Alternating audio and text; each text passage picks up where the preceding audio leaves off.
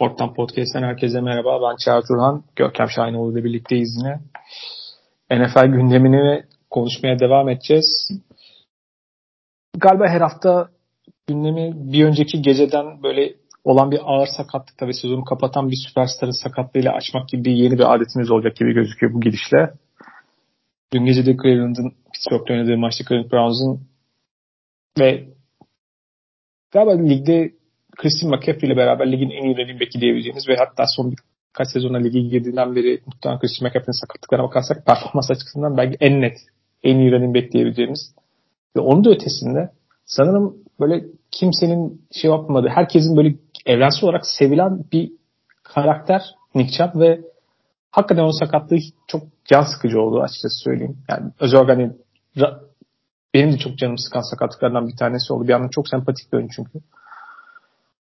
Cleveland aslında yani AFC'nin o zorlu görünümünde aradan sıyrılma emarları veren bir takım ki dün geceki maç itibariyle nasıl kaybettiklerini ben de hala anlayamış değilim. Yani hani iki tane savunma touchdown'ıyla falan Pittsburgh kazanıyor ve tartışmalı hakem kararları vesaire falan ama yani Cleveland göründüğü itibariyle AFC'de en azından AFC North'un içerisinde de şu an itibariyle belki 10 hafta sonra olabilir ama şu an itibariyle hep şekilde Cincinnati'den de Pittsburgh'tan da daha iyi olan bir takım ve onlar için bu koç özelinde ve quarterback özelindeki geleceklerini belirleme sezonunda Tabii Nick Chubb'ın sakatlığı onların da playoff umutları konusunda çok ciddi bir yara oldu gibi gözüküyor. Bilmiyorum bundan sonrasının en azından playoff yarışında şanslarını nasıl görüyorsun sen? Çok büyük bir yara aldıkları kesin çünkü yani bu takımda ismi Miles Garrett olmayan en değerli oyuncuydu Nick Chubb bana kalırsa. Ee, geçtiğimiz hafta da zaten running backlerden bahsederken ligdeki en istikrarlı running back oyuncusu diye bahsetmiştim kendisinden. Biraz da nazar değdirmiş gibi hissediyorum kendimi. Yani hemen arkasından böyle ciddi bir sakatlık yaşaması çok üzücü bir durum tabii ki. Yani Nick Chubb benim için özel de bir oyuncu aynı zamanda çünkü e, kolej kariyerini de çok yakından takip ettiğim bir oyuncuydu ve 2015'te Tennessee'ye karşı çok benzer bir sakatlığı yaşadığında yani oradan kariyerini tekrar ayağa kaldırması çok mümkün gözükmüyordu. Ona rağmen çok güçlü bir şekilde döndü ve ligin en iyi running backlerinden birisi olmuştu. Yani o dönemki Georgia takımını hatırlıyorum. Sırf running backlerini izlemek için denk geldiğim her Georgia maçını izlemeye çalışıyordum. İşte Todd Gurley, onun yedeği Nick Chubb, Sonny Michel ve Corey Clement dörtlüsünden oluşan bayağı etkileyici bir running back grubu vardı orada. Nick Chubb zaman zaman Todd Gurley'den de daha iyi gözüküyordu. Yani o takım içerisinde en beğendiğim oyuncuydu benim. Yani çok kötü bir sakatlık. E, sosyal medyada denk geldim.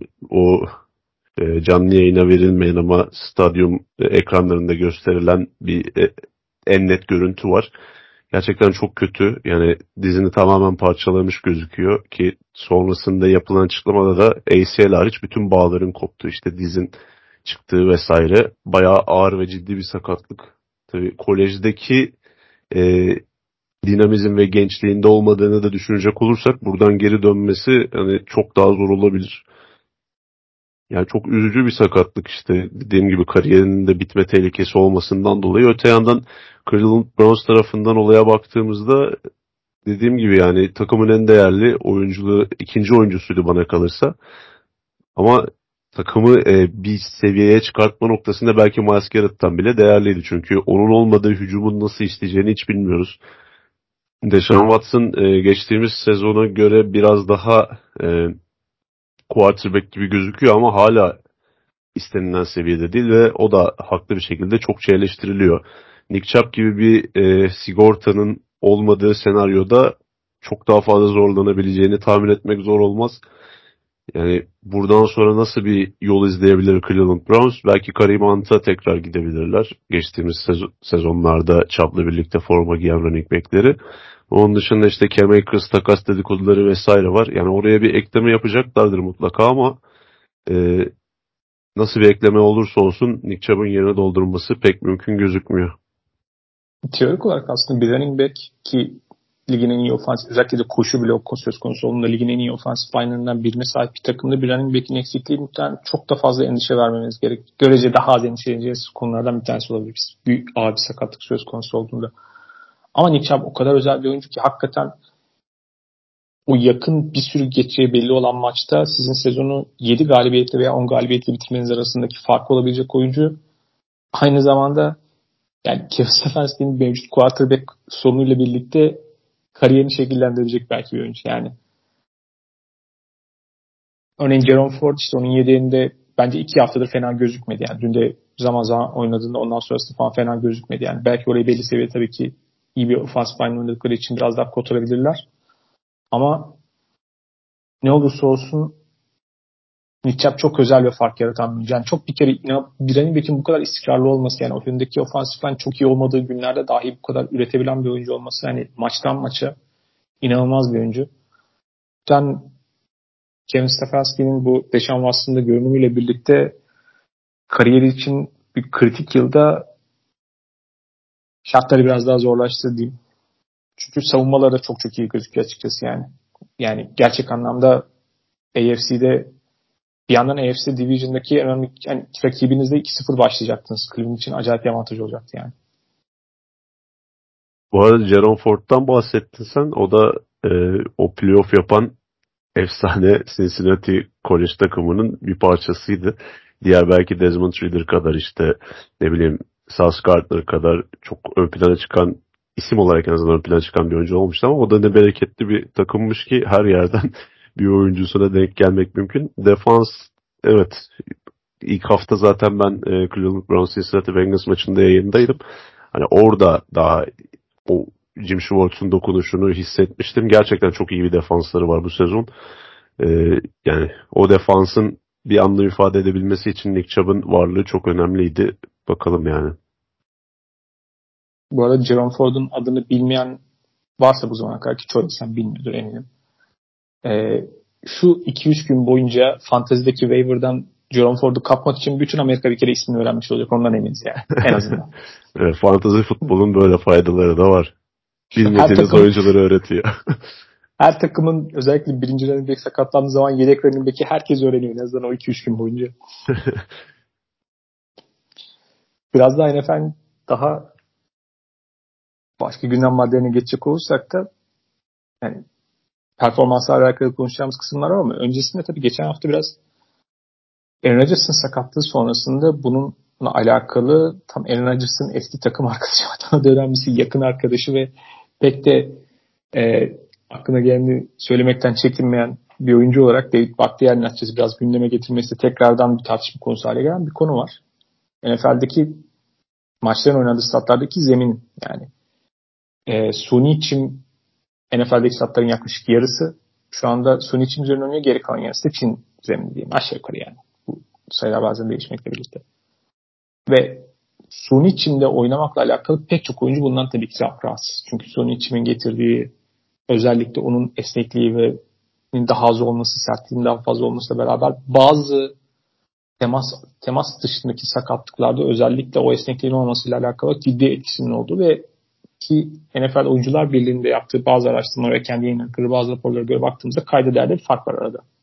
Şimdi toplamdaki NFL'deki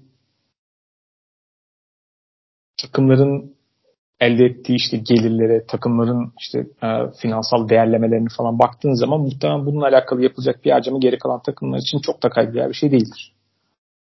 Ama bu yıllardır ara zaman zaman gündeme gelen ama hiçbir zaman bir şekilde ki yani Roger Goodell'in ve Jerry Jones'un da absürt yani biz baktık geçen seneki veriler hiçbir fark görmedik falan gibi. Hani nasıl yalan bir veriye baklar bilmiyorum. Jerry Jones da söyledi onu gerçekten yani. Hangi verilere yani, baktıklarını da söylemiyorlar yani. Lig verilerine göre çok da fark yok diyorlar. Hani nasıl bir veri seti kullanmış olabilirsiniz? Gerçekten merak ediyorum. Onu uğraşmaya değdi. Hani onu bulmak da kolay değil yani. O veri setini yaratmak, manipüle etmek için. Bunu söylediler. Belki bir sezonluk falan bak. Çünkü sezon sezon o rakamların yaklaştığı yerler var ama daha uzun vadede baktığınız zaman kayda farklar arada. Şimdi bu şöyle bir mevzu. Bir kere işin en temel noktası bence NFL'in hep sürekli olarak olan o absürt tezat noktalarının bazı konularda ne kadar ilerisi bazı konularda da hani hem para harcamama hem de işte para harcama konusu özellikle genel oyuncular birliğinin birkaç önce yaptıkları özellikle takımlardaki oyuncuların bulunduğu şartlar işte tesisler vesaireyle alakalı yaptığı ankette bazı takımları resmen nasıl utandıracak şeyler çıkardıklarından da gördük, görmüş olmuştuk. toplamda aslında bir takımın yani senede kendisi aslında 8 veya 9 maç oynayan bir takımın suni çimden gerçekten doğal çime geçecek bir zemini kurması çok daha şey bir operasyon olması gerek yani. Toplamdaki takımların hani harcadıkları, yaptıkları operasyon harcamaları, gelirlere vesaire baktığınızda. Ki pek çok NFL stadı, özellikle de yeni olanlar 2026'da Dünya Kupası'nda, FIFA Dünya Kupası'nda suni çim olanlar dahil doğal çim kullanacaklar o Dünya Kupası sırasında. Şimdi bu da tabii ki oyuncuların eline bir koz daha veriyor aslında yani. Madem bu yapılabiliyor siz niye yapmıyorsunuz? Ama NFL'de takım sahipleri tarafından genel olarak mottodur. Yani hiçbir şeyi bedava vermemek, oyunculara karşı hiçbir şey ekstra harcama yapmamak. Şimdi biz böyle böyle zengin olduk derce onun yüzüne vururcasına. Ve gene hakikaten şey noktalardan bir tanesi. Geçen hafta özellikle bu tartışmanın olmasıyla alakalı. Şimdi Aaron Rodgers'ı takas ettiğinden beri New York Jets, Woody Johnson takımın sahibi. Yani Aaron Rodgers'ı her yerde hani o kadar çılgın çıkararak hani öne çıkarıyorduk yani onu hani hakikaten böyle şey gibi gösterişte aldığı böyle şey gibi. Ben bu kırmızı Ferrari'yi aldım her yere yanımda götüreceğim der, der gibi şey gibi yani. Kıraathaneye bile nedense adam şey götürüyordu yani. Böyle Ferrari götüren köydeki kıraathane Ferrari götüren adam gibi her yere acısı falan böyle parlatma sunma onunla övünme merakındaydı. Şimdi acısı ilk maçta kimisi kendisi kendisi demiyor ama kimisi hani oradaki zeminlerle zemin yani bir sun içinde oynanan bir maç olması nedeniyle hani onun da etkisi olduğunu söylüyor Emre'nin sakatında. Hani bütün o gösterişi yaptığın şey al bir NFL takım sahibinin yüzüne vuran böyle bir şey gibi hakikaten ironi olarak al daha ilk maçta gitti. Böyle bir tuhaf ironisi var işin. Ki pek çok takım aynı zamanda tesisleri yani Sony için stadı Sony için olan pek çok takımın da aslında antrenman tesislerinde doğal çim var. Yani en azından bazı sahalarında kullandıkları. Yani oyuncuları her hafta tüm hafta boyunca o suni çimdeki sert zemine maruz kalmaması konusunda en azından onda orada bir farkındalık ve bir ayrışma var. Ama statlara geldiğiniz zaman bu yapılmıyor. Şimdi daha kalmış tarafı. Önemli olan şu. Geçen de orada bir yani işte sosyal medyaya düşen bir rakam işte 12 milyon doları hepsi çeviriyor falan. Bilmiyorum rakam o mudur değil midir falan. Muhtemelen biraz daha az biraz daha fazla. Toplamda NFL'deki takımların gelirlerine ve değerlemelerine baktığı zaman hiçbir şey yok. Yapılabilir mi? Evet yapılabilir. Biraz daha detaylı bahane olarak sunulan durum şu kısaca. Bir bu statlar işte kış şartları falan var. Orada zemine bakmak kolay değil falan filan. E bazı kış şartlarında olan takımların gayet çim zeminleri olabiliyor yani görüyoruz. Yani. Demek ki o çok ana mevzu değil. Dünya Kupası için yapabildiğini gördük.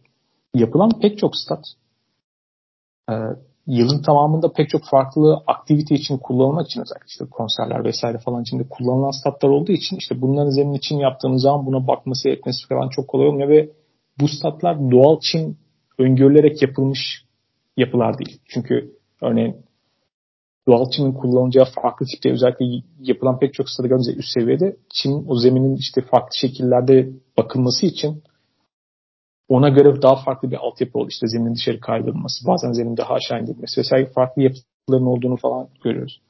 Böyle şeyler pek yok. Halihazırda yapılmış NFL takımlarının kullandığı suni çim statlarında.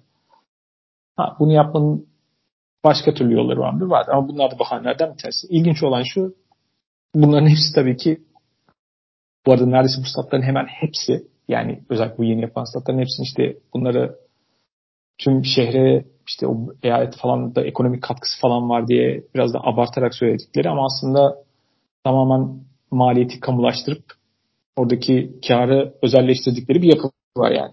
Bu tip böyle kendi içinde operasyonel zorlukları da olan ama tutarsızlıkları da olan bir tartışma. Ama günün sonunda iş şuna geliyor. Tartışılsa tartışılmasa da kendi içinde NFL'in o absürt tezatlarından bir tanesi daha bence. Bir diğeri de bunu eğer oyuncular ki pek çok farklı oyuncunun ve ders oyuncularının yarısından fazlasının çaylak ve minimum kontratlı olduğu için geri kalan şeyleri çok da umursamadığı bir dünyada toplu iş sözleşmesi gibi şartlar dışında böyle şeyleri almaları da açıkçası pek mümkün gözükmüyor. Görüntü bu. Görkem sen ne eklemek istersin? Geçenlerde yine bahsettiğimiz gibi işte NFL'in ne kadar modern köleliğin bir örneği olduğunun başka bir e, göstergesini burada konuda da görüyoruz aslında. Yani sen bahsettin zaten bunu e, değiştirmek çok zor bir şey değil. Kaldı ki bu yaz e, MetLife'da oynanan bir hazırlık maçı var Arsenal Manchester United. sırf o maç için hani oyuncular orada e, yapay zeminde oynamak istemediklerinden dolayı bir maç için gerçek zemin hazırlıyorlar ona ve devamında tekrar e, turf dediğimiz o e, yapay zemini geri koyuyorlar. Hatta Messi'nin galiba bir sakatlıktan dönerken MLS'de işte Sony için bunda oynamak oynaması biraz riskli falan da bulunduğu için mi tercih etmediği için oynamadığı falan söyledi yani. Düşün bir de. Şu anda ya, bu zaten dünyanın diğer bütün sporları tarafından, diğer bütün ligleri tarafından kabul edilmiş bir gerçek yani.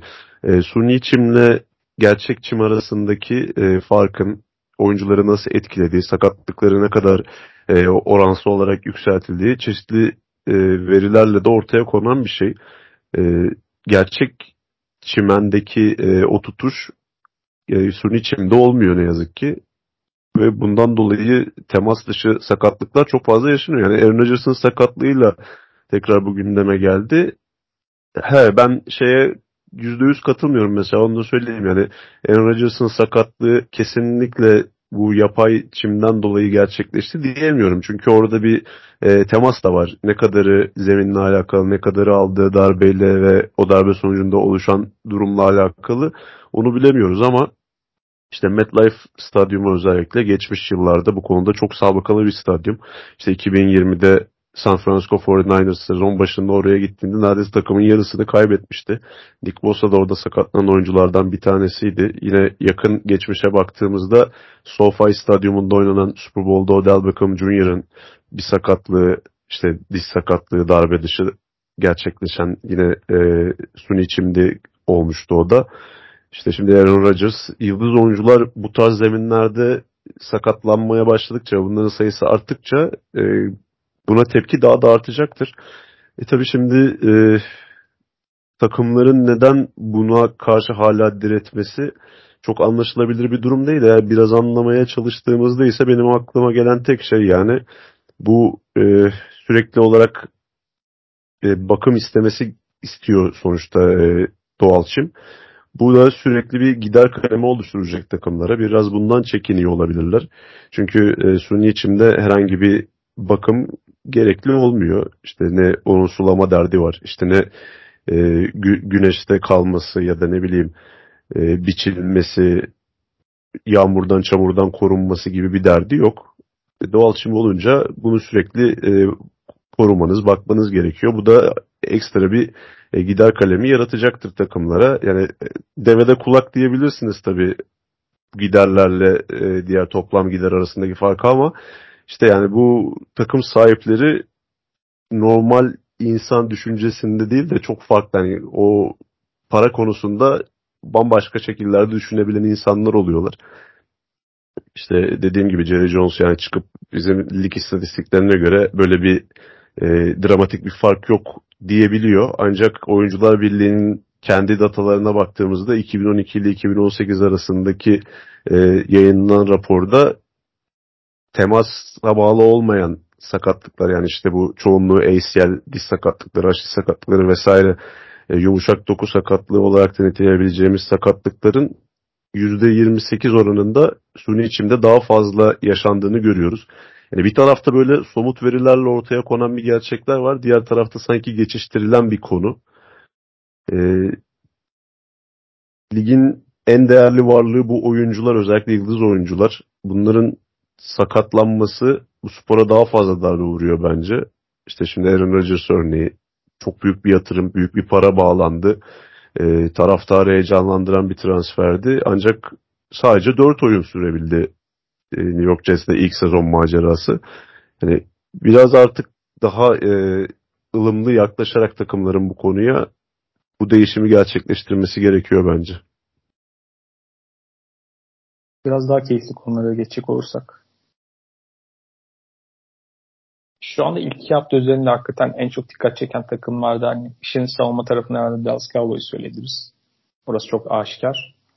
Ama hücum tarafında e, Miami Dolphins'in herkes üstünden geçmesi diye bir gerçek var. Ve, ve sezonun iki haftasında şimdi geçen hafta geçen sezon onların sezon içerisindeki düşünü başlatan ve onların hücumuna bir çözüm önerisi getiren bir savunma yaklaşımıyla beraber aslında Chargers maçı onlar için bir dönüm noktası olmuştu. İlk maçta Chargers oynadılar deplasmanda. Geçen sezon onların başına bütün belaları başlatan takım. Paramparça ettiler yani. Bu geçen sene yapılan onlara karşı hazırlanmış savunma sistemini. Daha sonrasında bu hafta Foxborough'a gittiler. Bill Belichick'te takımıyla oynadılar. Patriots'la. Bill Belichick'in savunmasına yani iki tane field goal kaçırması var. Yine 30 sayı attılardı ve onun ötesinde gerçekten hani pek durdurulabilir bir görüntüde sunmadılar açıkçası. Yani geçen sezonki takımın ilk sezonu hani çok hızlı başlayan, ondan sonra biraz duraklayan ve e, takımın tekrardan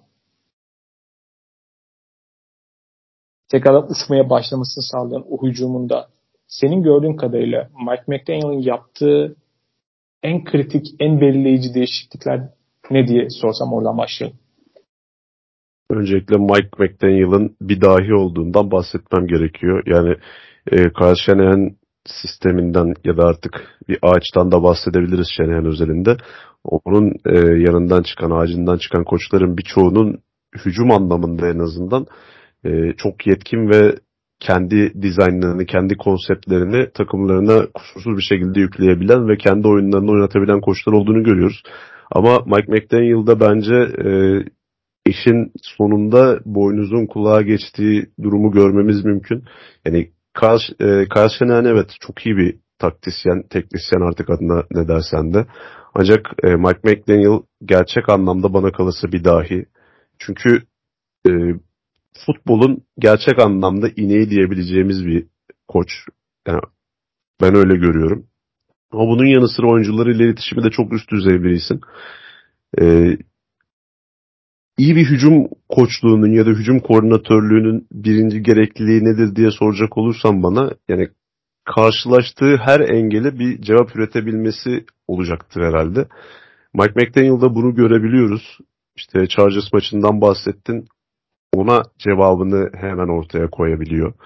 Ee, kendi konseptini ona cevap üretildiği noktada sonsuz kez bükebilecek bir koç yani. İşte bir tane böyle klasik e, bir hücum dizaynından bahsetmek gerekirse işte orada kaç tane farklı rota olabilir? İşte 11 personel oynadığını düşünelim o takımın. İşte 4 bilemedim 5 tane farklı rota koşan oyuncu vardır. Yani bunların her birini sonsuz kez bükebilip ve bunu takıma kusursuz bir şekilde yükleyebilen çok değerli bir koç. İşte e, en büyük değişiklik neydi diye soracak olursam bu iki karşılaşma arasında yani Şener sisteminin de bir getirisi bu aslında. E, buradan yetişen koçların hücumlarında en önemli e, olayın aslında motion olduğunu söylemek mümkün. E, Şener hücumlarında da yani o her oyunda hareket eden bir parça vardır mutlaka. E, Mike McDaniel da kendi takımlarındaki hızdan dolayı, sahip olduğu hızlı receiver'lardan dolayı bunu işte receiver'larını sürekli hareket halinde scrimmage line'dan release, ed- release ederek işte onu tam olarak nasıl söyleyeyim işte o motion'ı kullanıp tam e, snap anında e, hareketli bir biçimdeyken oyuncu ivmeli bir şekilde onu scrimmage çıkartarak e, rakip savunmalara çok büyük sıkıntılar yaratıyordu işte Waddle gibi, Tyreek Hill gibi oyuncuların hızını kullanarak. E, Chargers'ın buna ürettiği cevabı karşı bir hamleyle işte bu sefer o motion'ı tüm sağ boyundan değil de daha kısa mesafeden kullanıp o savunmadaki switch'i engelleyerek e, gerçekleştirmeye başladı bu sezon. Chargers maçındaki hücum performansı pas hücumu açısından çok etkileyiciydi. Ee, geçti, bu hafta bakıyorsun New England Patriots'ı mağlup ediyorlar ve tamamen farklı bir oyunda bunu başarıyorlar. Bu sefer koşu hücumunun e, ana sahneyi aldı. İşte bir önceki maç 50 yard bile koşmayan Raheem Mostert'ın bu sefer 200 yardlara çıktığını da bakayım pardon 121 yard koşmuş iki taçtan. Tamamen bu sefer sahneyi koşu hücumunun aldığı bir karşılaşmayla e, kazandıklarını görüyorsunuz. Bununla alakalı McDaniel'ın maç sonunda söylediği şu söz de çok değerliydi bence. Ki onun nasıl bir koç olduğunu ve e, karşılaştığı her cevaba kendi cevabıyla karşılık verdiğini gösteren bir e, demeç oldu. İşte iyi yaptığınız şeyi rakip takım koçları özellikle işte Bill Belichick gibi koçlar sizden alıp sizi onları daha farklı bir şekilde yenmenizi beklerler. Ve biz de bunu yaptık bu, bu karşılaşmalarda. Gerçekten de öyle oldu yani. Ee, hem sağ e, içinde yani teknik taktik anlamda hem de oyuncularla iletişim anlamında çok değerli bir koç olarak görüyorum. Özellikle işte Tua'ya yaptığı etkiden geçtiğimiz sezon bahsetmiştik. Bu sezon onun daha da farklı bir boyuta geldiğini görüyoruz. Çünkü geçtiğimiz sezon McDaniel'ın Tua ile alakalı işte yaptığı en büyük eleştiri neydi? E, dış seslere çok fazla kulak asan bir oyuncu ve eleştiriler onu çok fazla etkileyebiliyor demişti. E, bu karşılaşmadan sonra işte Chargers karşılaşmasından sonra bir e, muhabir ona işte kolunun yeterince kuvvetli olmadığı eleştirilerine alakalı bir soru soruyor yine. E, bu sefer hani umurumda değil Chargers maçında attığı pas yardı sayısını falan söylüyor. Yani o mentaliteyi biraz Tua'ya kazandırmış gibi ki şu iki karşılaşmada da baktığımızda daha özgüvenli bir Tua Tagovailoa izliyoruz. Yani bu da Tua tamamen bence, bence hazırlık kamp boyunca muhteşemdi basın toplantılarında yani. Evet. Hiç geri yani, vites yok yani. Alabama'daki o efendi Havaili çocuk falan bırakalım bu işi. Tamamen aynen, Herkese aynen. atar gider. Aynen öyle işte. Bak bir oyuncudaki gelişimi sadece sağ içinde değil sağ dışındaki e, hal hareket tavırlarıyla da görebiliyorsunuz. Ve bu bence tamamen McDaniel'ın e, Tua üzerinde kurduğu e, nasıl diyeyim mentörlükle de alakalı. Mesela şey çok ilginçti yani oradaki nokta olarak. Tua ile ilk konuşmaya başladığında söylettiğinde biraz kendine güveni kırmış bir oyuncu olarak bahsederken sadece hani yaptığı hatalar söyleniyor ve yaptığı hatalar gösteriyor. Hani onun işte en iyi oynadığı oyunlar içerisinde yaptığı iyi şeylerden böyle uzun bir seri oluşturuyor ve onu izletiyor mesela. Yani her şey kötü değil. İyi yaptığın şeyler de var diye ve tamamen o özgüveni biraz daha göstererek yani aslında hani başından itibaren o özgüveni yükseltme noktasında net hani bir şeyler yapan farklı bir yaklaşım daha ilk andan itibaren ortaya koyuyor mesela. Bu çok takdir edilisi bence.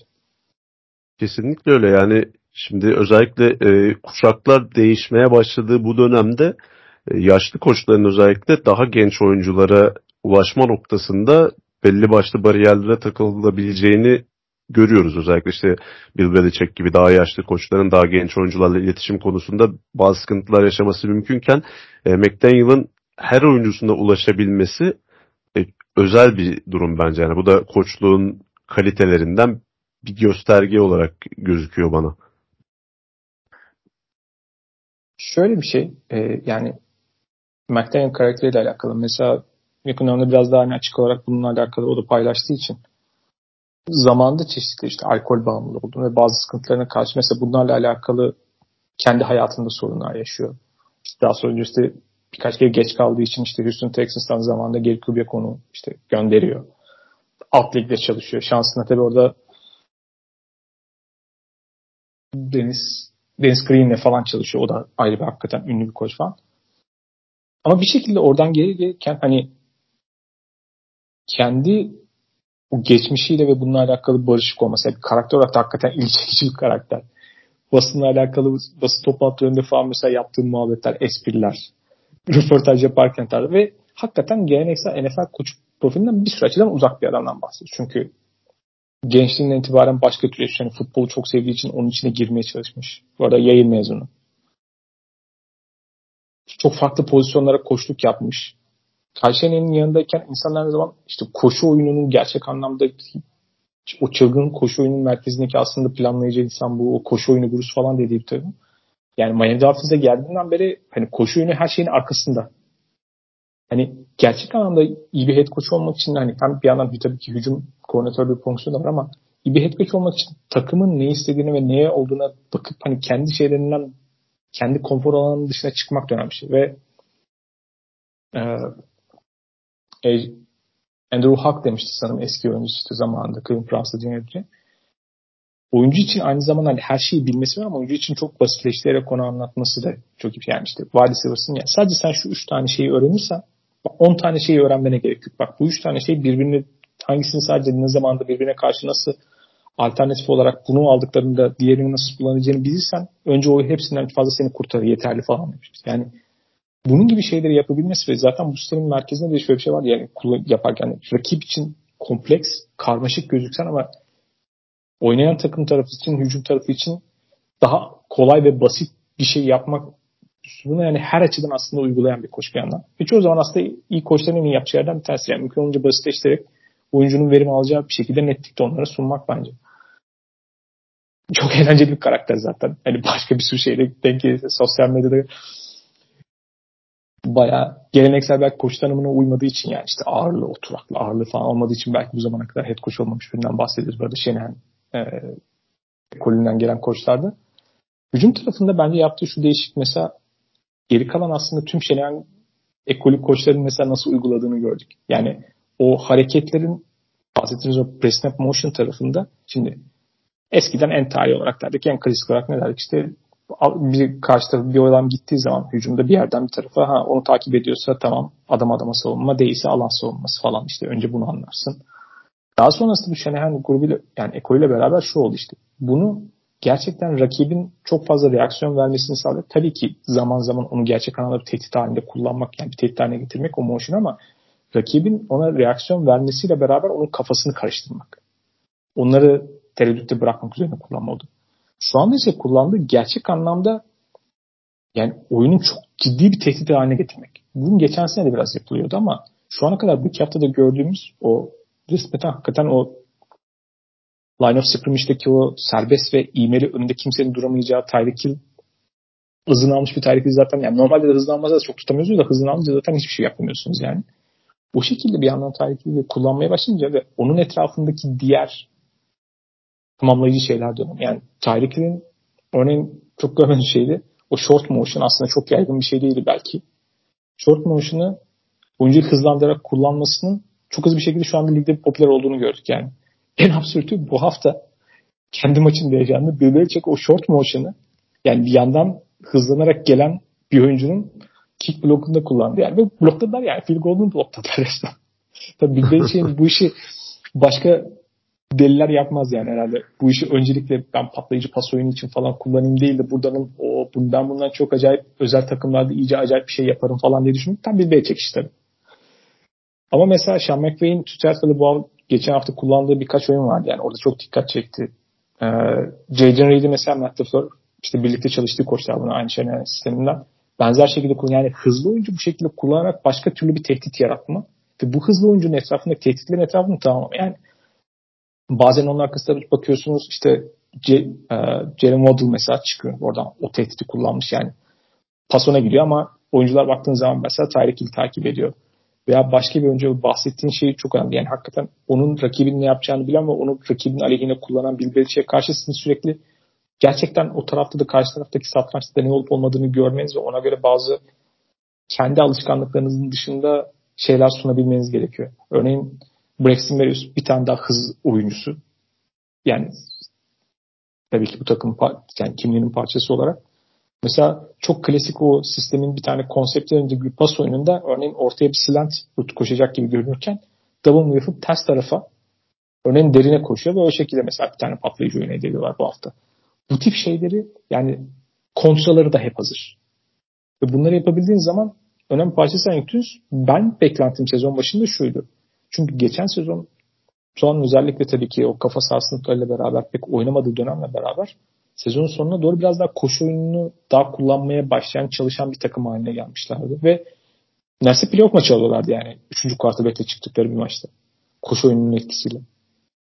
Bu sezonun da başında işte hem hazırlık maçlarında gördüm hem de sezon zaman zaman gördüm. Yani o koşu oyunu biraz daha efektif kullanarak aslında ben pas oyundaki belki bir adım gerilemeyip kotarlar demiştim. Koşu oyununda da gelişim var ama pas oyunu geri kalmadı. Yani olduğu yerde kalmadı geçen sene. Aynı şekilde ileriye bile gitmiş durumda neredeyse o gerilemeler noktasında.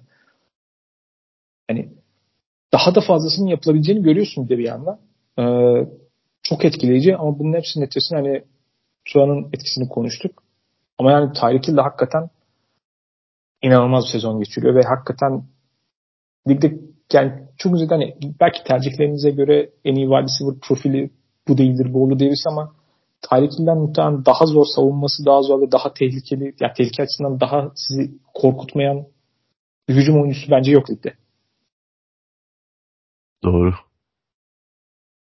Ya Tyreek Hill'in etkisi bence şöyle e, ilk Kansas Chiefs'ten ayrılıp Miami Dolphins'e geldiğinde söylediği bir söz vardı hatırlıyorsundur sen de. İşte Tua Tagovailoa benim oynadığım işte en iyi, en isabetli pasları atan quarterback. İşte böyle her hafta Tua'yı öven sanki böyle Mahomes'a nispet yapan açıklamalar yapıyordu. Biz de diyorduk yani manyak bu adam ne alaka yani ligin en iyi quarterback'inden işte tartışmalı bir quarterback'e geliyorsun böyle açıklamalar yapıyorsun. Tamam yani e, birlikte oynayacağı yeni quarterback'i övmek her yeni gelen e, yıldız receiver'ın yaptığı şey de mesela geçen sezon Devante Adams işte Derek Carr'la Rodgers aynı ikisi de Hall of Famer falan gibisinden saçma sapan açıklamalar yapmışlar. Sonra Derek Carr'ı gönderdi. Aynen. Ama e, şu an Miami Dolphins üzerinde geldiğimiz noktada aslında Tyreek o kadar da sapıtmadığını görüyoruz yani. Dediklerinde çok haklı e, paylarının da olduğunu görüyoruz. Çünkü e, Tyreek Hill, Tua ve Mike McDaniel üçgeni muazzam yani mükemmel bir üçgen. Gerçekten de birbirleri için oluşturulmuş, birbirleri için yaratılmış üç adamın bir e, denklemde buluşması gibi geliyor bana.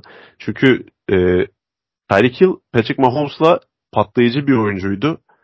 Tua ile birlikte durdurulması imkansız bir oyuncuya dönüştü. Bunda da e, Tua Tagovailoa'nın gerçekten yani e, ligdeki belki de anticipation throw dediğimiz işte bunu sezgisel e, paslar mı desek ya da koşu yoluna atılan nasıl?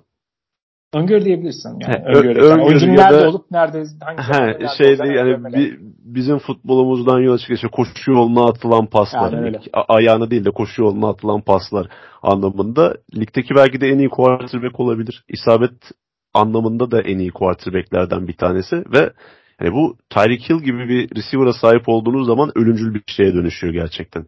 Çünkü özellikle bu iki haftadaki Tyreek Hill reception'larına baktığınızda Hill'in o rotasını da kırdığı anda topun Tuan'ın elinden çıkmış olduğunu görüyorsunuz ve Tyreek Hill'in gideceği noktada buluyor topu.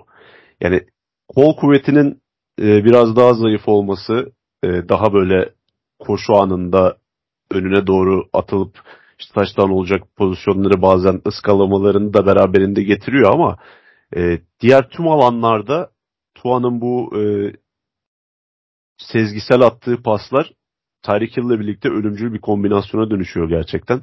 Ve McDaniel'ın sisteminin bu kadar iyi işlemesindeki en önemli faktör de bence bu.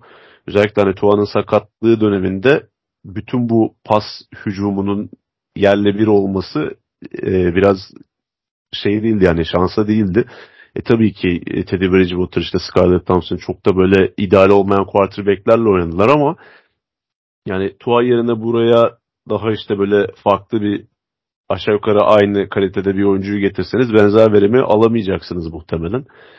Yani çok uyumlu bir e, receiver, quarterback ve koç ikilisi görüyorum ben. Ve Tyreek'in Chiefs'teki zamanından daha iyi bir oyuncu olduğu aşikar. Bir kere o zaman belki hakikaten daha hızlıyla ve patlayıcılığı fark yaratan Ki bence hala geri kalan ligdeki hemen en iyi receiver grubunda cinsel oyuncu bir şekilde yardımla bence yavaşlatabiliyorsunuz. Tamamen durduramasanız bile. Tyreek yavaşlatabileceğiniz bir şüpheli. Başına kaç tane oyuncu koyarsanız koyun yani. Hani Quarter o pasın daha hiç çıkmaması falan lazım gerçek anlamda Tyreek'le etki edebilmek için. Hızının ötesinde örneğin bir root runner olarak çok belki fark yaratan bir oyuncu değil ve o rutu koşma işi sadece işte daha net böyle metodik olarak hani işte burada kırarsın, buradan şu şekilde şu açıyla geçersin vesaire ötesinde biraz daha hakikaten o sezgisiyle beraber doğru yerde doğru zamanda olma meselesi var ve orada olurken bazen o alanı hissetmekle alakalı başka bir şey haline oluyor. Belki sahanın daha ortasını daha fazla kullanmasıyla alakalı olarak fark, fark ettiğiniz bir şey de olabilir yani.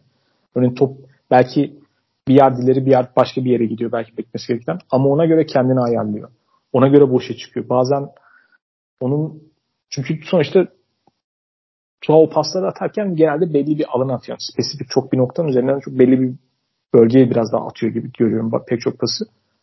Orada Tyreek belki geleneksel bir rut koşucusu gibi değil ama temel fonksiyonları sağlayan işte kendini boşa çıkaran bir şekilde doğru yerde doğru zamanda olan bir oyuncu olarak orada da fark yaratan ve alanı hissetmesi falan inanılmaz. Yani doğru yerde bir şekilde olup gelecek potansiyel yani safety'den gelecek yardım edecek oyuncuyu falan da bir şekilde orada ters yönlendirip oradan boş yani bazen onu quarterback yapar yani safety tutar falan. Bazen Tyreek yapıyor onu yani sahada. O kadar acayip. Ve oradan bir şekilde topu eline aldığı zaman zaten indirmeniz de çok yani. İşte kısa olarak baktığın zaman küçük falan görüyorsun ama yani fiziksel bir oyuncu yani. Böyle çat diye de yere indiremiyorsunuz yani. Çok bir kişi falan böyle zaten yakalamakta zorlu. Bir de tackle yapması, aşağı indirmesi de çok zor bir oyuncu. Yani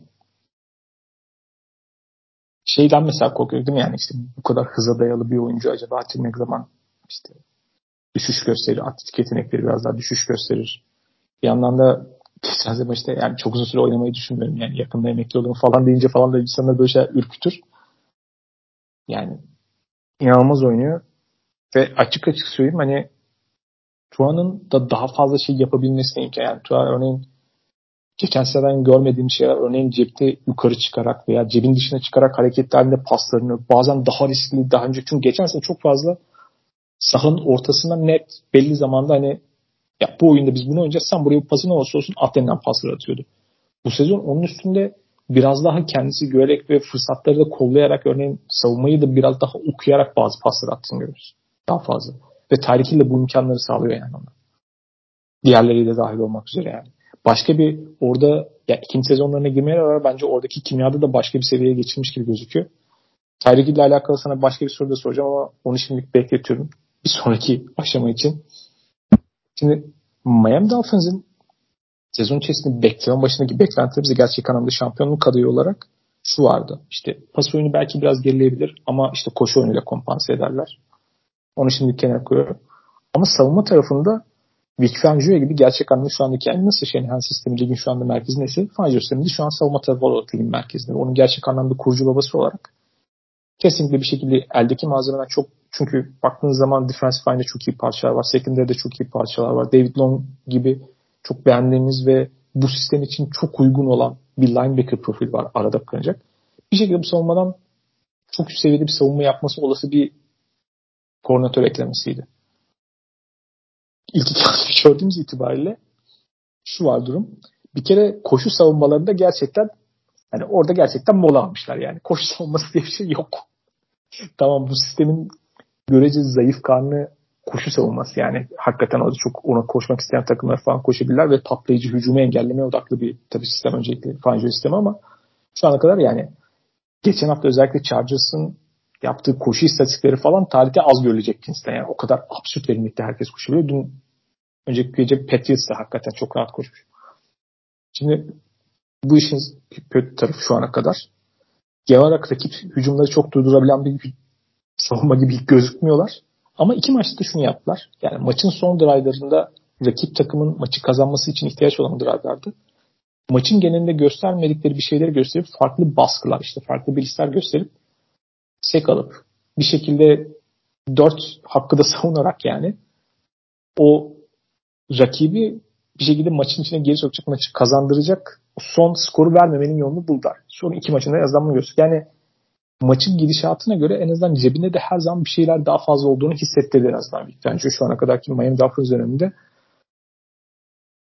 Dolphins'i kapatırken bir Fangio savunmasıyla alakalı gözlemim ve beklentilerim neler? İki, gerçekten bir şampiyonluk adayı olarak şu ana kadar tüm geride kalan takımlara baktığımızda ya bunu büyük ölçüde taşıyabileceklerini düşünüyoruz. Yani bir ağır sakatlık olmazsa onları nerede görüyorsun? Şöyle bir şey, e, Vic Fangio'nun sistemini oynamak zaten çok da kolay bir şey değil. O nedenle belli bir adaptasyon süresi olmasını illaki bekleyebiliriz. E, bir de geçen hafta ne dedik? İşte ilk haftalara bakarak aşırı tepki vermemek lazım. Ama yani ben de ilk haftadaki Chargers maçı performansına, savunma performansına aşırı tepki vermiştim. Çünkü yani dediğin gibi çok kolay kolay göre, görebileceğimiz kötülükte bir koşu savunması değildi o. Ki ben bir Raiders taraftarı olarak bunu söylüyorum. Kötü savunmalara alışığım. Peki neden böyle oldu diyecek olursan e, o maçtan sonra Fangio'nun açıklamalarında biraz gizli o da. Çünkü ana odak noktası orada Chargers'ın pas hücumunu ve özellikle Mike Evans'ı savunmaktı. Fangio da aynısını söyledi zaten. Burada biraz e, rakibin koşu tehdidini hafife almalarını e, öne çıkartabiliriz oluşan sonuçta. Çünkü e, David Long Jr. o karşılaşmada enteresan bir şekilde sadece 17 snap oynadı. Zaten Fangio e, sisteminin koşu savunmasındaki olayı nedir? Daha e, boş tackle box'larla koşuyu durdurmaya çalışmak. İşte orada Jerome Baker'la birlikte oynattıkları diğer linebacker esasen bir e, edge rusher olan Andrew Van Ginkel'dı. Buradaki amaç muhtemelen işte e, Justin Herbert'e daha fazla e, baskı altına alabilmek ve onu contain edebilmek de mutlaka. Ama işler o şekilde gelişmedi. Çünkü Chargers bir kere koşabildiğini gördükten sonra bunu daha fazla bir silah olarak kullandı. Ve maç içerisinde de buna bir e, ayarlama yapmakta zorlanan bir Miami Dolphins defansı gördük. Hemen arkasından ikinci haftada New England Patriots'a karşı daha vidaları sıkan bir savunma vardı Miami Dolphins tarafında. Çünkü yani kağıt üzerinde New England Patriots'ın Los Angeles Chargers'tan daha iyi bir koşu hücumuna sahip olduğu ya da daha bir koşu takımı olduğunu söyleyebiliriz. Ancak ilk hafta 233 yarda izin veren Dolphins savunması ikinci hafta sadece 88 yarda izin verdi. İşte burada biraz daha bazı şeylerin her geçen hafta daha da yerine oturmasını bekleyebiliriz özellikle savunma anlamında. Yani Fangio savunma sistemi zaten özellikle koşu konusunda diğer e, sistemlerden biraz daha ayrılan bir e, savunma sistemi.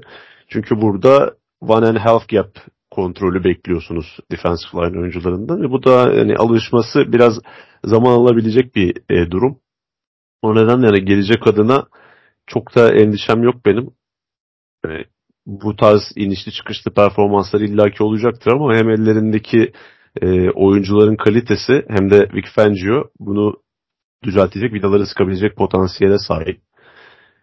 E, şampiyonluk adayı olarak ne kadar ikna ediciler? Ya burada dediğin gibi en önemli faktör tabii ki sakatlıklar olacak. Çünkü potansiyel bir tuva sakatlığı direkt hani onları o şampiyonluk iddiasından e, silecek bir durum olur. Onun dışında herkesin sağlıklı kaldığını düşündüğümüz bir senaryoda e, ciddi bir şampiyonluk adayı olarak görebiliriz bence Miami Dolphins'i. Çünkü dediğim gibi savunmanın ilerleyen haftalarda daha da iyi olmasını bekliyorum. Ve yani Mike McDaniel'ın takıma aşıladığı psikoloji de bu aslında. Yani bu hafta kötü oynamış olabiliriz. Ama bu bir proses. Yani Aralık ayına kadar bizim her hafta üstünde koymamız ve Aralık ayına kadar daha iyi olma potansiyelimiz, potansiyelimiz her zaman var. Miami Dolphins'in de e, bu felsefe etrafında yapılanan bir takım olduğunu düşünecek olursak ve geçtiğimiz sezondan bu sezona ya da geçtiğimiz sezonun başından sezon sonuna ve bu sezona yayılan döneme baktığımızdaki oyuncuların göstermiş olduğu gelişim özellikle quarterback noktasında bu takımın gelişimi her zaman açık olduğunu ve şeyleri başarabilecek kapasitede olduğunu gösteriyor bana. O nedenle e, daha henüz iki haftada tabii ki bir takımı şampiyonluk adayı olarak öne çıkartmak çok doğru olmaz ama Miami Dolphins potansiyel o adaylardan birisi olabilir en azından sezon başında baktığımıza göre gerçekten altını dolduran ve oraya gideceği gösteren takımlardan biri olduğunu ben de kesinlikle düşünüyorum. Oradan son şampiyona geçecek olursak da orada sanki işler çok iyi değildi. Kansas City Chiefs ilk hafta şampiyonluk kutlama maçında Detroit Lions Kansas'ta kaybetti. Bu hafta yani sezon öncesi yani AFC'deki iddialı olması beklenen takımlardan bir tanesiydi aslında Jacksonville Jaguars. Geçen sezon e, konferansta son dörde kaldıktan sonra özellikle. Bayağı beklentilerin altında hücumda hiçbir şeyin iki tarafa da neredeyse çalışmadığı bir maç oynadılar ve şimdi ilk hafta tabii ki Travis Kelsey yoktu. İşte bunun etkisi vardı. Onun dışında receiver'ların performansı çok konuşuldu yani. Bununla alakalı durumlar vardı. Chiefs hücumunun şu ana kadar hani beklentinin çok altında olması en azından üretim açısından baktığımızda görüntü belki biraz daha farklı olmakla beraber ama en azından üretim anlamı, skor üretim aslında beklentinin bu kadar altında olmasında bu iş böyle etraftaki wide receiver grubunun yeteneğiyle mi açıklanabilir sadece yoksa bunun dışında da başka noktalar var mı? Bir de açıkçası ne kadar endişe verici senin gözünden. Oradan başlayalım. Ya sadece wide receiver'la alakalı diyemem. Çünkü şu an Chiefs hücumunun en büyük sıkıntısı bence bireysel hatalar. Yani hem offensive line'da hem de wide receiver grubunda yapılan hatalar. Tabi buna zaman zaman quarterback'in de dahil olduğunu gördük.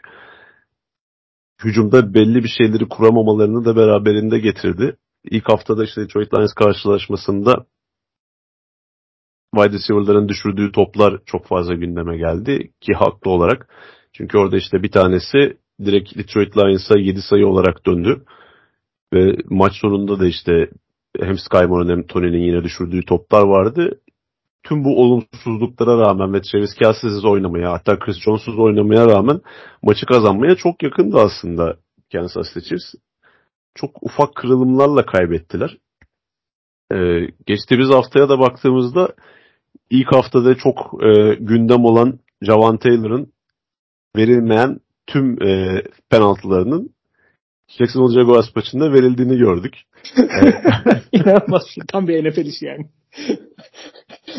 ya çok acayip çünkü e, Detroit Lions maçından sonra NFL tüm takımların e, yaptığı hatalı başlangıçları, işte yanlış dizilimleri görüntülü bir şekilde takımlara göndermiş ve bunları yapmayın gibisinden bir mesaj vermiş. Ya yani aynı oyuncunun, buna sebebiyet veren oyuncunun birebir aynı hataları katlayarak diğer maçta da yaptığını görmek. Hani artık hakemlere o pozisyonlara bayrak atmaktan başka bir seçenek bırakmadı. Yani ben maçın anlatımındaydım. Bir noktada her e, ofansif line etrafında ya da o hücum backfield'ında atılan bayrakta net bir şekilde Javan Taylor'ın anons edileceğini anlıyordunuz ki hakemin de yüz ifadesinden artık böyle bir çekerek artık 74 numara 74 numara 74 numara adam da sıkıldı aynı şeyi anons etmekten ve bize bayağı da bir seçki sundu aslında Javan Taylor işte yanlış dizilme hatalı başlangıç işte holding yapılabilecek bütün offensive line oyuncusu hatalarını gösterdi. Hatta drive'ın ortasında Andrew onu kenara bile aldı. O benim de hiç görmeyi beklemediğim bir şeydi. Yani NFL'de çok sık karşılaşmayız. Bir drive esnasında offensive line oyuncusu özellikle bir tackle oyuncusunun kenara alınıp işte yerine yedeğinin sokulmasını Android takımlarında hiç görmeyi beklemezsiniz. Ama durum o kadar vahim bir haldeydi. E ona işte Donovan Smith, Creed Humphrey gibi oyuncuların da e, yaptığı hatalar eklenince e, bu karşılaşmada 8-9 tane ciddi bir e, bireysel hatası, ceza aldıran hatası oldu Chiefs hücumunun. E bu da tabii e, bir ritim yakalamanızı, momentum oluşturmanızı engelliyor. Yani şu Jacksonville Jaguars Kansas City Chiefs maçını Bill Belichick izliyor olsaydı herhalde karttan falan giderdi. Yani her iki takım da o kadar kötü idare ettiler ki maçı. Yani normalde bir takımın yaptığı hataları diğer takımın değerlendirmesini beklersiniz. Burada Chiefs hata yapıyor, üstüne topu kaybediyor. Jacksonville Jaguars bundan faydalanamıyor. Yani bir noktada berabere bitecek falan diye düşünmüştüm maç. Ama ondan sonra işte e, Patrick Mahomes biraz o no-huddle hücumla ritim yakalayıp Travis Kelsey ile o uyumu eskisi kadar güçlü olmasa da anlık bir yakalamayla birlikte ufak bir momentum yakaladı ve maçı kazandı. E, şu an hücumdaki bireysel hatalar o istenilen keskinlikte olmama bir e, sıkıntı yaratıyor Chiefs adına. E, bu tabi ilerleyen haftalarla birlikte düzelecektir. Özellikle Travis Kelsey'nin e, maç formunu yakalamasıyla birlikte aşılacak bir durum ama her sezon Patrick Mahomes'a ve Chiefs hücumuna karşı savunmalar tarafından alınan önlemleri görüyoruz. İşte e, geçtiğimiz sezon too high, too high shell'ler vardı. İşte ondan önce e, press coverage'lar, daha farklı taktikler. Bu sezon özelinde de ilk iki maçtır savunma takımlarının çok ağır bir şekilde zone savunması oynadığını görüyoruz. E, bu biraz e, Chiefs receiver'larına duyulmayan saygıyla da alakalı. Yani rakip takımlar Chiefs receiver'larının alan savunmasını yenebileceğini, alan savunması boşluklarını bulabileceğini inanmıyor ve güvenmiyor. Buna e, buna güvenerek daha fazla alan savunması oynuyorlar ve başarılı da oldular şu ana kadar. E, Travis Kelsey gibi bir e, alan savunmacı alan savunması yok edicisinin olmayışı da bunda bir faktörü tabii ki. Yani bu karşılaşmada da Kelsey'nin e, yakaladığı taş tampasını izleyecek olursanız eğer orada da hani oyun uzaması ve Kelsey'nin o en çok övdüğümüz özelliklerinden biri olan alan savunmasındaki zayıf noktaları bulup kendini boşa çıkartıp yakaladığı taştanı göreceksiniz. E, Endrit ve Patrick Mahomes'un yeniden bir e, cevap üretmesi gerekecek. Miami Dolphins konuşurken söyledik. Mike McDaniel ona karşı oluşturulan cevaplara kendi cevabını hızlı bir şekilde verebilen ve sürekli de bir cevap üreten koçtu. E, Andrew de bunu iyi yapıyor. Tabii Patrick Mahomes gibi bir quarterback'e sahip olmak da burada büyük avantaj. Yani çok uzun süreli devam edeceğini zannetmiyorum bu sıkıntıların. Ne olursa olsun bu takımın quarterback'i ligin hala en iyi quarterback'i ve Andrew gibi de bir koça sahip. E, Kelsey'nin de yavaş yavaş form tutmasıyla birlikte biraz aşacaklardır bu sıkıntıları. Bahsettiğin hani adam alan savunmasıyla alakalı noktada. Geçen senenin başına dön. Çünkü geçen sene Tyreek Hill ayrıldıktan sonra takımdaki receiver grubuyla alakalı en temel tartışmış. Yani bireysel yetenek seviyesi yani ne kadar boşa çıkabilir, ne kadar birebir kazanabilir bir grup tartışmasıydı ve bunlara karşı özellikle adam adama savunmayla bir şekilde bu oyuncuların o adam adama savunmayı genel olarak birebir de çok fazla yenemeyeceği düşünerek bunun çok ona karşı bir iyi bir savunma stratejisi olabileceği düşünüyordu. Onlar da bu tip durumlarda karşı çok fazla adam adama savunması oynandığı zaman çok net bir şekilde mesela pas atarak veya ona alternatif bazı çözümleri sunarak adam adam savunmaya karşılatılacak bazı çözümleri sunarak bir şekilde bunu yenmenin yolunu buldular örneğin geçen sezon. Şimdi bu sezon adam alan savunmasında şöyle bir gördük araya sıkıntı var. Şimdi özellikle Travis Kelsey'nin tabii ilk maçta biraz daha belki ama şimdi evet tabii ki bu oyuncuların o düşürdükleri toplar, özensiz görünmeleri falan gibi bir sürü başka sıkıntı var ki onlar olsa belki yani gene ilk maçı da kazanacaklardı başka türlü konuşacak ama sahadaki görüntü biraz sorunlu. Belki atletik yetenek olarak bir şeyler vaat eden ama görece tecrübesiz ve ham bir oyuncu grubu var wide receiver tarafında. Hani Kelsey biraz daha wide receiver profilinde bir tight end olduğu için onu, onu bir kenara koyuyorum. Biraz ham bir oyuncu grubu var. Belki atletik yeteneği çok olsa bile. Ve Andrew hücum bir West Coast hücumu. Yani zamanlama ve doğru zamanda doğru yerde olmanızın önem arz ettiği bir hücum sistemi. Ve bu oyuncular hangi rotalara koşarken nerede ne zaman olacakları konusundaki o bilinç, hassasiyet ona göre kendini adapte etmek gibi şeyler konusunda belli ki bayağı hamlar. Yani zaten işte Kader Sony falan da böyle tuhaf bir adam yani. yani o koşma falan çok onun kafasında şeyler çalışmıyor. Diğer oyuncu grubu da öyle. Örneğin geçen sezon bu takımın hani Travis Kelsey'i gerçek anlamda birebir de tutması zor. Tehdidi olarak geri kalan etrafında hani biraz daha işte koşan, aynı zamanda çabuk paslarla hareket eden bir takım olarak bir alternatif çözüm bulduğunu görmüştük. Onu hata amacı daha az bir takımdı ama Patrick Mahomes ile olmaz oynadığı için bir şekilde çözüm üretmişlerdi onlara karşı. Şimdi bu grupta örneğin geçen sezon olan Juju Smith-Schuster bile özlüyor takımı gibi görüyorum. Çünkü en azından iyi bir potansiyel wide receiver, iki profili olan, belli bir tecrübesi olan, en azından doğru yere doğru zaman olurken biraz belli seviyede olan bir wide receiver profil. Mesela onu bile arıyor görüntü şu an takım. Yani çok patlayıcı olması. Çünkü birilerinin en azından sahada bir, bir iki tane oyuncunun topu tutacak oyuncunun en azından doğru şey yapmasına ihtiyacı var. Gözüküyor takımın. Ve gördüğüm kadarıyla şu an o bayağı sıkıntılı noktada. Zaman içerisinde bu ham olan oyuncuların bir kısmı en azından bazı şeyleri öğrenir ilerletip biraz da kimya yakaladıkça bence o iş biraz daha hakikaten söylediğim gibi toparlayacaktır. Ama hata marjının Tyreek Hill'den sonra en azından hücum yedi tarafındaki takımın tavanının biraz aşağı çekilmesiyle beraber hata marjının biraz daha azalması bence Kansas Chiefs'in bu sezon için şampiyon tarafındaki işin biraz daha zorlaştıran nokta. O biraz daha netleşmiş oldu bence. Diğer nokta da şu. Sanırım ofansif line ile alakalı sıkıntı şimdi mevcut ofansif line'e gelecek olursak yani 2020'deki Super Bowl finalinde o yedek tackle'larla beraber oynaması ve ofansif line'ın Tampa Bay savunmasının karşısında böyle paramparça olunca tabii biraz da bir şekilde o durumu sıkıntıya sokmamak için kendi arasındaki ilişki gerçekten ofansif line çok ciddi bir yatırım yaptı. Özellikle de iç kısmına. Şu an ofansif line iç kısmı aslında iyi. Ona göre belli tamamlayacak tackle'lar getirildi. Ciddi yatırım yapıldı. Ama geçen sene itibariyle bu iki tackle'lar ayrılmış durumda. Ve iki tane yeni tackle geldi ve bu iki tackle'la alakalı çok fazla soru işareti. Yani bahsettiğim Javon Taylor'ın ne oynadığı belli değil iki haftadır. Çok absürt bir durumda. Ve Javon Taylor kaydeder bir yatırımla geldi yine. En azından kaynak aktığım diyeyim yani. Yıllık 20 milyon dolar alıyor abi. Yani bayağı üst seviyede bir tackle kontrat diye. Diğer tarafta Donovan Smith önceki sezon Tampa ile ilgili ama yani geçen sezon Tampa'da o da çok kötüydü mesela. Ve çok da iyi gözükmüyor şu anda benim gördüğüm kadarıyla. Sen daha net izledin maçı. Bir diğer taraftan hani bu ikisi bir sorun ve hani iki tane bir kere hücumunda çok önemli parça değişiyor. İki tane tackle demek. Yani offensive line'in bayağı keskin bir değişiklik. Hani bu değişikliğe mutlaka adapte olmakla alakalı bazı yolda tabii ki sancılar çekilecektir. Bu işin bir tarafı. Seviye düşmesi ayrı bir tarafı.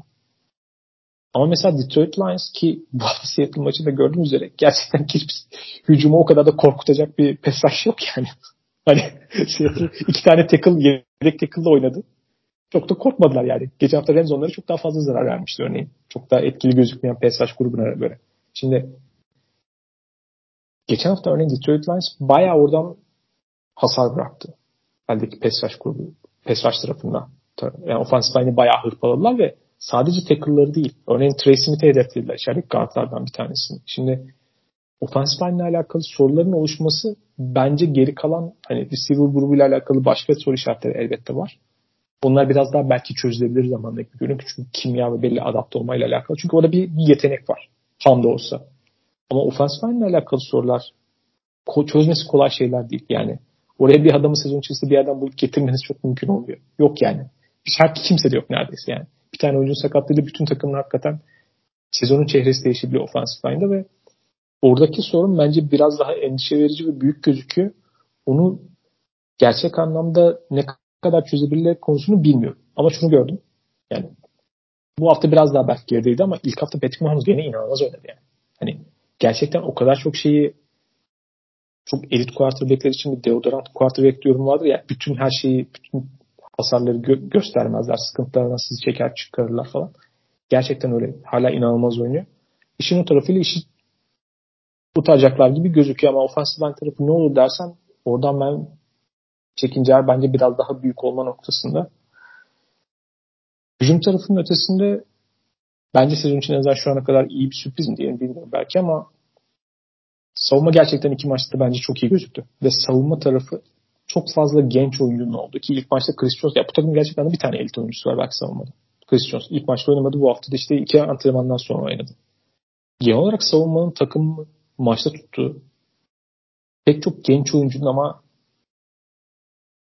bu genç oyuncu grubunun bir şekilde hızlı oynayarak belki bazı yerlerde işin sınırlarında kaçarak yani çok yetenek çekerek ve hakikaten şartları zorlayarak oynuyorlar. Ama en azından o kimliği sahaya yansıtarak takımı yani şimdi normalde bu tip takımlar ki yakın geçmişinde bahsediyoruz Chiefs'in savunmayı sadece idare edecek kadar zaman zaman bir iki pozisyon çalacak kadar tamamen her şeyi çok kötü yapmayıp idare edecek kadar tamamlayıcı parça olması noktasında ki Steve geldiği sezon itibariyle ilk iki sezon biraz daha bu profilde bir takım.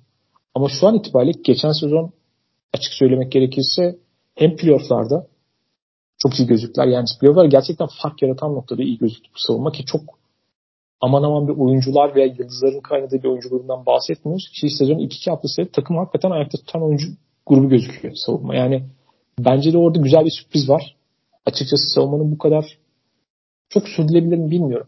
Sonuçta yetenek tavanı belli bir oyuncu grubu. Ama genç ve gelişen bir oyuncu grubu olarak oranın da çok iyi bir sürpriz olduğunu ve muhtemelen hücum tarafındaki belki biraz deforma olmanın kompanse edecek tarafta bir katkı yapacak kadar da iyi gözüktüklerini düşünüyorum şimdilik. Bana kalırsa zaten şu anda ligin en underrated savunmalarından bir tanesi Kansas City Chiefs defansı. Ee, Patrick Mahomes'un Chiefs kariyeri boyunca hiçbir zaman böyle çok dominant savunmalarla işte maç kazandıran savunmalarla oynamadığını söylemiştik. Bu sene bu değişebilir. Hatta iki haftadır da maçların gerçi Lions'a kaybettiler ama onu da neredeyse kazanabilecek olmalarının en büyük e, nedeni savunma olacaktı belki de. Çünkü e, pick kenara koyduğumuz zaman sadece 14 sayıya izin verdiler Lions'a karşı ve Jaguars'a karşı da e, top kaybı savaşının eksi tarafında yer alan bir takım olmalarına rağmen savunmanın performansıyla maçı tutunup yine savunmanın e, asistiyle maçı kazandılar belki de. Geçtiğimiz ligi Super Bowl yürüyüşünde zaten çaylak sınıfın özellikle savunma tarafındaki çoğunlukta olan çaylak sınıfın yaptığı katkı bence çok netti. Yani bu kadar tecrübesiz oyuncuların tecrübelerinden çok daha büyük oynadığını gördük. Şimdi üzerlerini daha da koymuş bir biçimde oynadıklarını görüyoruz ve bunların birçoğu starter oldu takımda. İşte Trent McDuffie, Joshua Williams, Brian Cook özellikle bunlar secondary'deki oyuncular. E, Jalen Watson. Bunların hepsi geçen sezon çaylaktı ve bu sezon kilit roller oynuyor. E, Jaguars maçında özellikle yine geçen senenin çaylağı bu yılın ikinci yılındaki oyuncusu Leo Chenal'i çok beğendim. Linebacker. Yani birçok e, Jacksonville Jaguars'ın oynadığı ters yönlendirme ya da trick oyunlarda e, oyunu okuma ve topun nerede olduğunu anlama konusunda çok etkileyici bir oyun oynadı gerçekten. Ve bu takım savunmada e, yıldız rush'larını da, da gönderdi. Josh Karlaftis ve Mike Dana ikilisi şu an bu takımın edge rusher'ları ve e, sezona başlarken en çok sıkıntı yaşayacakları savunmadaki bölgenin bu olacağını düşünüyordum. Ama baskı getirme konusunda da bir sıkıntı yaşamadılar şu ana kadar. Chris Jones'un da dönmesiyle birlikte verimlilikleri biraz daha arttı. Yani e, Steve Spagnuolo zaten ligin önemli savunma koordinatörlerinden bir tanesi ve elindeki e, görece kısıtlı gözüken bu malzemeden ortaya çıkarttığı yapı gerçekten çok etkileyici. Örneğin bahsettiğin Leoşen'in mesela yıldızlaşması mesela Super Bowl'da da çok iyiydi. Şimdi Steve tanımayan şeylerden bir tanesi hep bir şekilde rakip hücum üzerine bir şekilde baskı farklı işte egzotik baskı yapılarıyla beraber böyle getirmesiyle bahsedilen bir şekilde or- oraya farklı bilgisayar olsun, farklı şey olsun baskı getirebilmesiydi yani.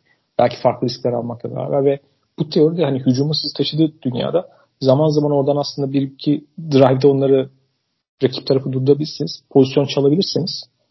Yeterli olan noktada iyi bir uyumdu. Gelinen noktada bunu hala devam ettiren yani örneğin rakibine eğer çok iyi pas oyunu varsa bir şekilde oraya quarterback üzerinde baskı kurarak onu biraz yavaşlatabiliyorlar. Oradan pozisyon çalabiliyorlar. Şimdi bunu görebiliyoruz. Bence iyi anlamda sürpriz olan şu çok iyi fiziksel oynayan çok iyi koşu takımlarına karşı da bir şekilde bu yani linebackerlar hakikaten yani Super Bowl yıldızlarıydı. Sezonun şu ana kadar görüntüsü de hala öyle. Bu linebackerlar ve secondary grubunun gerçekten koşu oyununu da yani rakibin en azından en iyi şeyi neyse onu rakipten almak en azından ve siz diğer şeylerinizi kullan, diğer yönlerinizi kullanmaya zorlayarak gerçek anlamda rakip hücumları rahatsız eden bir yapıya göre. Yani Philadelphia tamamen durdular mı dersen koçta hayır.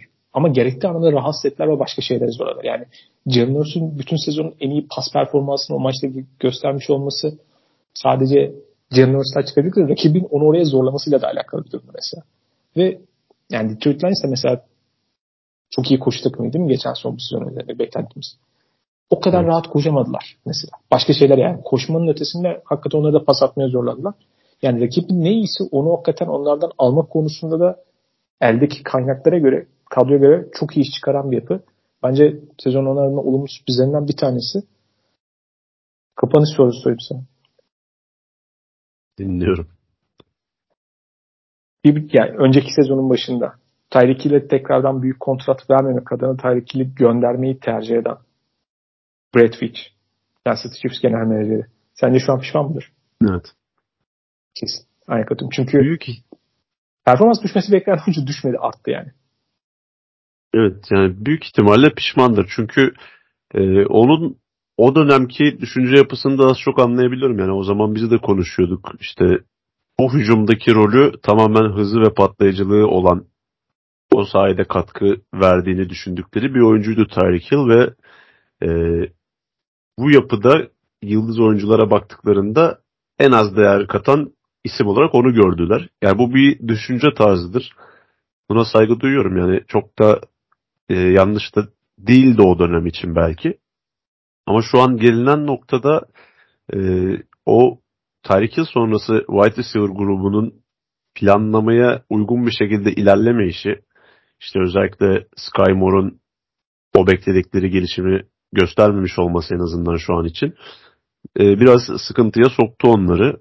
Yani tutabilirler miydi? Nasıl bir e, cap sihirbazlığı yaparlardı orasını bilmiyorum ama bence mümkündü.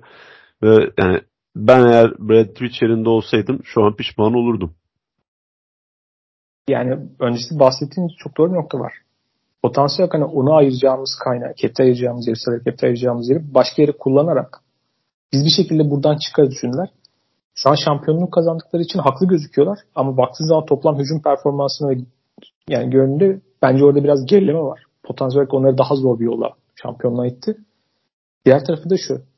Patrick Mahomes o kontrat alırken işte işte 450 galiba toplamda 500 milyon dolar gelen 10 yıllık kontrat alırken yakın dönem içerisinde çok bir şekilde o kontratın ederinin çok altında kalacak benzeri örneklerine göre yani diğer ligdeki diğer üst seviyede quarterback'lere kalacak bir kontrat olduğu belliydi. Ve Patrick Mahomes bunu yaparken ki o zaman onlar çok belki diğer oyuncuların istediği tamamı garanti büyük bir kontrat alması bir şeyleri değiştirmesiydi oyuncular adına yani bir örnek olmasıydı. Mahomes bunu alırken de şunu açıklığı yaptı yani. Hatta orada sanırım Chris Jones'a falan söyledi biraz masada para bıraktım yani sen de burada kalabil diye vesaire diye.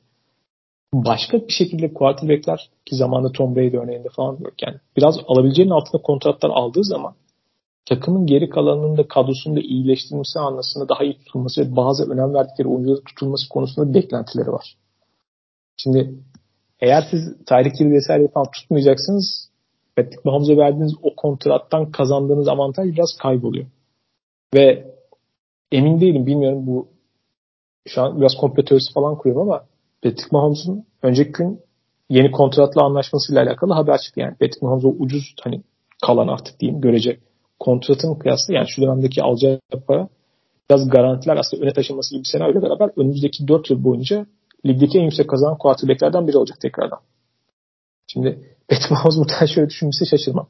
Ben bunun için size kontratta indirim yaptım. Siz gittiniz tarihkili gönderdiniz. Elimde oynadığım wide receiver'lara bak. Ne yapıyorsunuz siz deyip bari param verin çekmiş olabilir sanki. Evet benim de aklıma o geldi. Verin paramı kardeşim o zaman. Şu haliyle bile çok ucuza geliyor yani. İnanılmaz. Görkem bu haftadan özellikle beklediğin bir maç var mı? Ya, bu haftadan özel işaretlediğim bir maç yok. Çünkü fikstüre tam anlamıyla bakmadım daha. Ee, sadece kendi maçımı biliyorum. Yani, ben direkt ben direkt olarak söyleyeyim benim favori beklediğim maçı. Söyle hadi. Ben Dolphins'in Broncos oynayacağı maçı bekliyorum. Çünkü Broncos'un 0-3 olması demek bize haftaya gerçekten çok eğlenceli bir malzeme çıkaracak demek. Sean Payton evet. evet evet. Ayrıyetten bak şimdi aklıma geldi yine e, Sport Plus'ta yayınlanacak maçlardan birisi. Los Angeles Chargers Minnesota Vikings maçı var. Yani iki takım da 0-2 ve iki takım da birbirinin karşı konferans şubesi gibi. O da enteresan bir maç olacaktır. Bir de New England Patriots New York Jets maçı var. Yani şartlar ne olursa olsun o da keyif kavga bir en azından. En azından şey, kavga garantisi var. Olay garantisi var yani. Maçı Aynen. fazla Ve, skor olmayabilir ama vaadi yüksek. Belichick'in özel New York Jets nefretini de işin içine katacak olursak onun da öyle bir potansiyeli var. Gelecek haftada gündemi konuşmaya devam edeceğiz. Görkem ağzına sağlık. Sağ ol senin de. Haftaya görüşmek üzere. Hoşçakalın. Hoşçakalın.